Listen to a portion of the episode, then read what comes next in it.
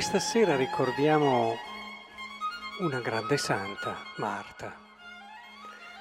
E il lezionario ci offriva due opzioni come Vangelo, quella di Giovanni dove Marta fa una bella figura, perché sapete era eh, morto Lazzaro, Gesù va e Marta, dice qui, udì che le veniva Gesù incontro, gli andò incontro, Maria invece stava seduta in casa.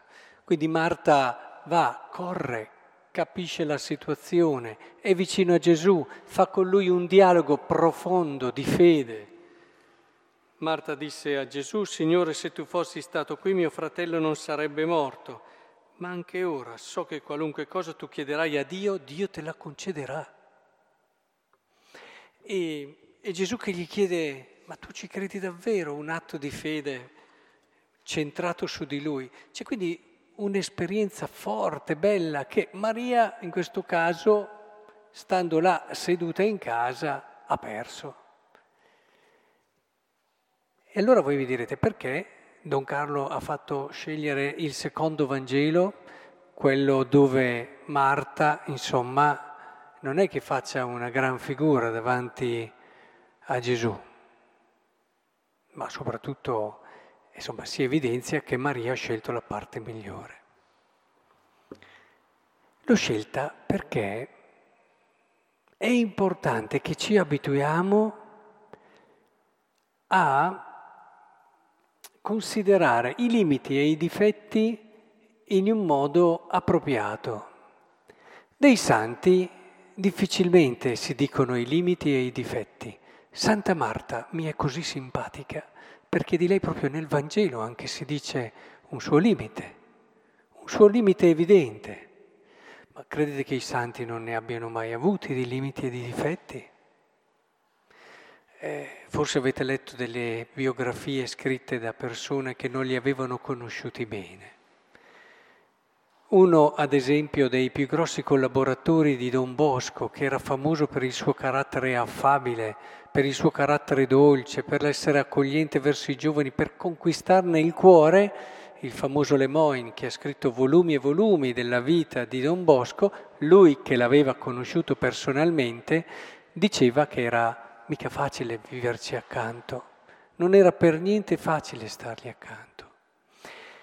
E non dobbiamo considerare i difetti, non dobbiamo considerare anche i limiti, addirittura a volte anche le cadute, semplicemente come cose negative. Eh, vi ho già citato come Crisostomo dice che addirittura gli uomini molto vicini a lui, gli uomini di Dio, a volte Dio permette anche delle cadute perché comprendano delle dimensioni e degli aspetti importanti.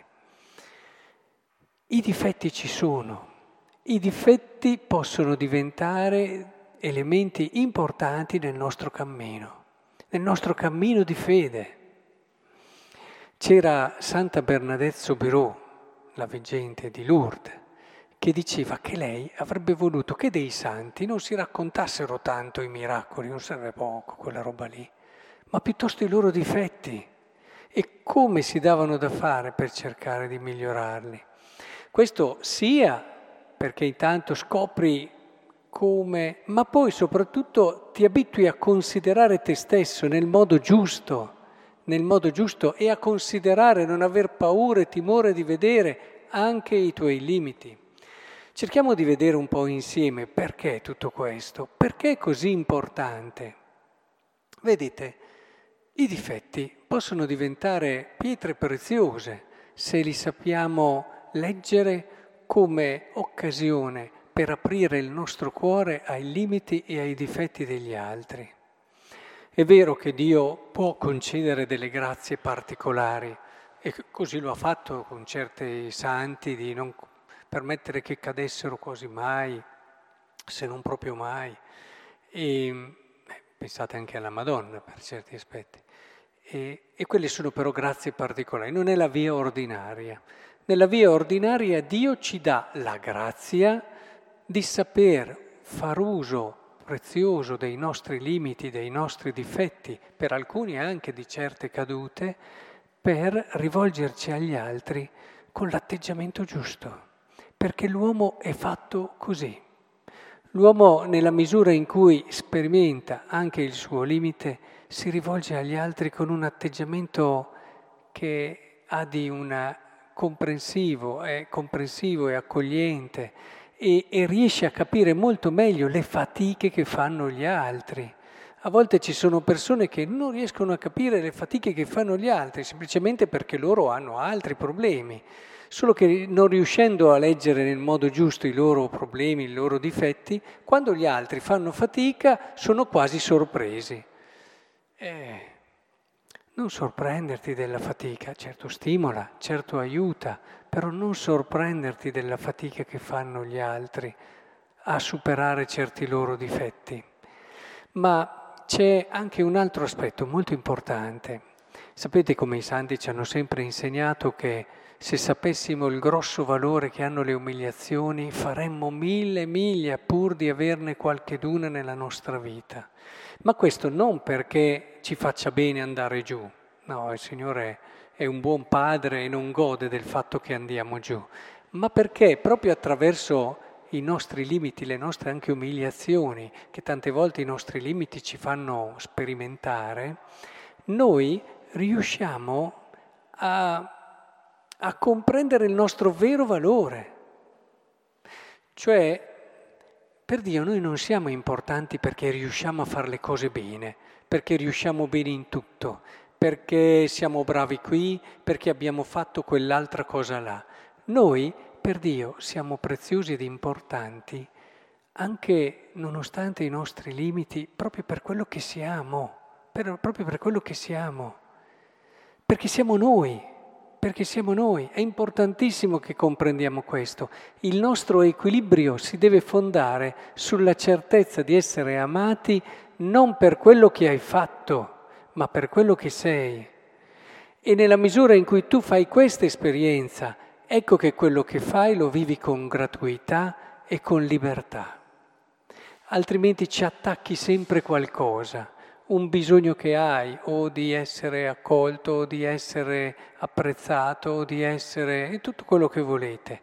Però non hai la serenità e la libertà. Quando tu, non, grazie proprio anche ai tuoi difetti, impari a guardarti e arrivare in profondità nel mistero di quello che è una bellezza che va al di là dei tuoi limiti, di una amabilità che Dio vede in te al di là dei tuoi difetti, ecco che ti accorgi, ti accorgi subito che lì hai scoperto davvero il tesoro, che lì hai scoperto il modo giusto di considerare te stesso e allora vivi dopo il tuo ministero o la tua vita in generale con un'estrema libertà, con un'estrema libertà e serenità di cuore.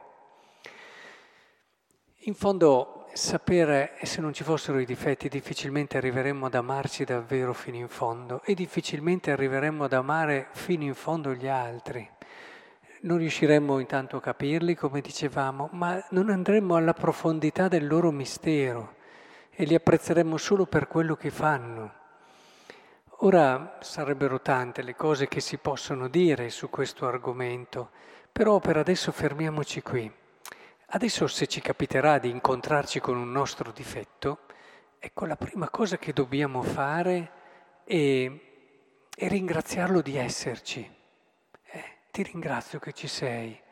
Poi, pian piano, con la grazia di Dio, cercheremo anche di convincerlo ad andarsene, ma non troppo presto, non troppo presto, perché i difetti che se ne vanno troppo presto, alla fine non se ne sono andati veramente semplicemente si sono nascosti un po' di più, noi crediamo di non avercelo più e invece c'è e eh, ottiene, come dire, tante cose che ci tolgono la libertà e la purezza di intenzione.